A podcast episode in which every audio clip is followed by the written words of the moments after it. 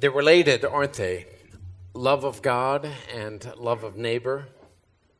If human beings are created in God's image, then there's some kind of identification.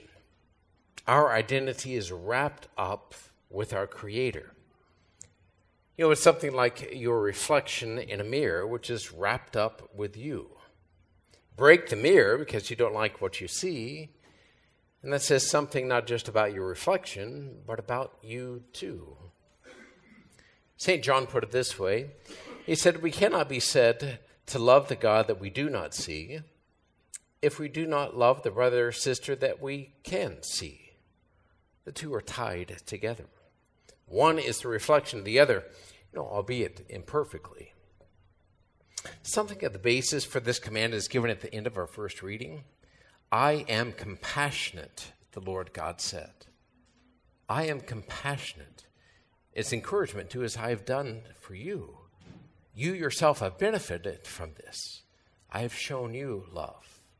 But also, your being is an image of mine. Compassion is stamped into your very nature. And if you don't live that out, your nature is going to tell you about it. See, if we're a reflection of the original, if our identity is wrapped up with God, who is compassionate, then failing to be compassionate not only harms others, but ourselves. I think that's part of the evil described in our first reading, which returns to the perpetrators. Did you catch that? You have wronged widows and orphans. Now your own wives will be widows, and your children orphans. Failing to be compassionate, failing to love, creates a distance between who we are objectively, a human being in God's image, and who we're choosing to be. It's like an identity crisis at the deepest level, bringing with it all the uncertainty and anxiety of a psychological breakdown. I think that's often reflected in that funk that we get into sometimes, where we're just unhappy, grouchy, we're mean, and we're such because, we are not living up to that expectation that's written into our very existence. You see, we're made according to a pattern of love, and cognitive dissonance emerges to the degree our choices don't match this. Now, this affords us a glimpse of the logic of God's commandments. They're not arbitrary rules, but the articulation of a way of life that's consistent with our makeup, with our nature. Live according to your God-given nature, the commandments urge, and you'll just simply have a better life, a happier one. You see, they're not about control, but about happiness. Listen again to Jesus. "You shall love the Lord your God with all your heart, and with all your soul, and with all your mind." In Mark's gospel, Jesus rounds us out with, "and with all your might."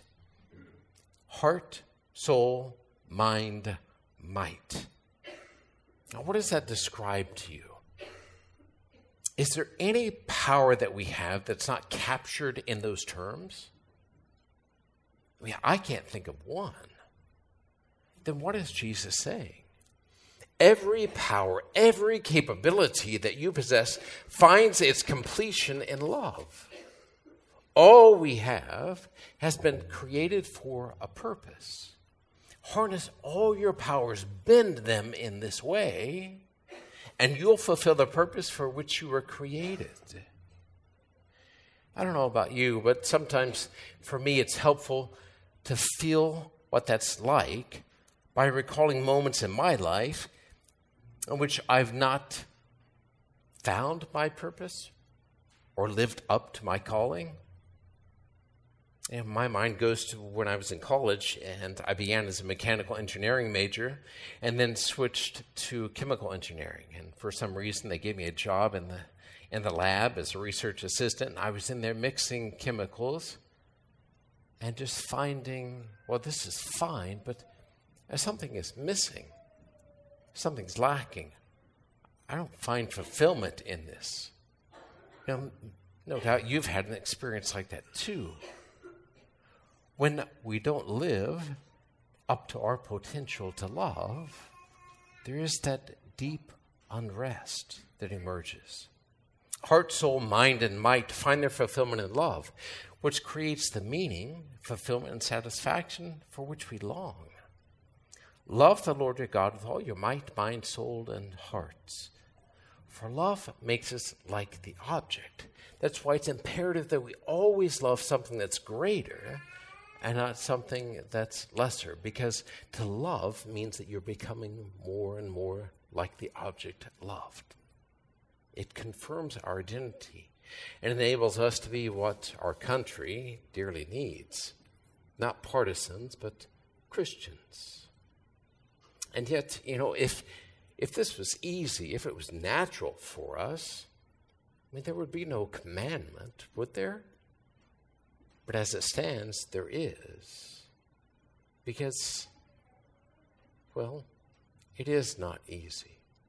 Which brings us here and to our knees, understanding that unless God's love is poured into our hearts, our hearts will remain hard and stony, and our lives unfulfilled.